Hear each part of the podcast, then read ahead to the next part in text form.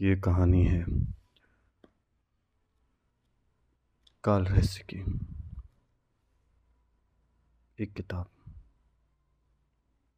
जिसके अंदर विवरण है काल चक्र का। काल चक्र चार वस्तुओं से मिलकर के बना एक रहस्यमयी तिथि पत्र एक रहस्यमयी समय चक्र।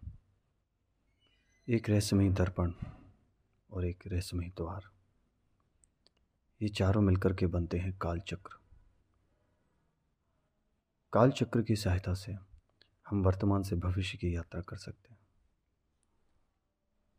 ये चारों काल रहस्य अपने आप में एक रहस्य हैं।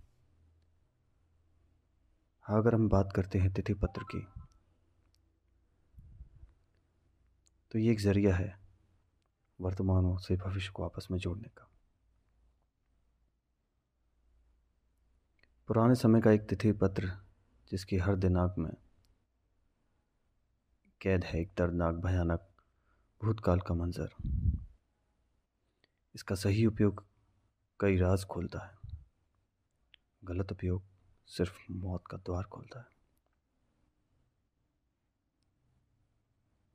समय चक्र। इसका उपयोग काल तिथि, यानी कि तिथि पत्र के द्वारा किया जाता है। रहस्यमय दर्पण का उपयोग भी तिथि पत्र और समय चक्र के साथ किया जाता है।